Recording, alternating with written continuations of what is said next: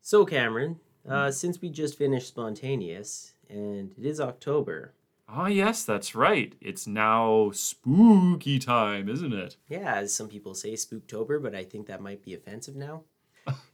Uh, that's a very good point. I never re- well, wow, that's I never realized that. But anyways, so yes, you're right. Does that mean that we should uh, get back into doing some spooky things like we did last year when we watched uh, Dead and Breakfast? And Jacob's Ladder. Yes, right. So, uh, perhaps we should uh, watch a beautiful kids' show or movie that uh, was a book for kids and uh, get creeped out by that.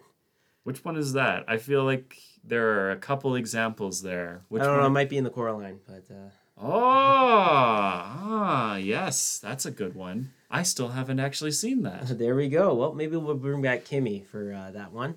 Ah, yes. Uh, on that note, uh, I do think it would be kind of interesting to do some creepy pastas. So perhaps we can talk about a cell phone game. yeah, I'm down for that. Creepy pastas are uh, pretty popular. Unfortunately, the game will not be City Zero, but uh, what we can do is maybe Channel Zero. Yeah, yeah, and I'm sure we can find a few people that, uh, in our circle that maybe haven't seen stuff like The Thing, for example. We got to get some classic horror here. Oh, I think that would be a perfect one. And I think I know a guy.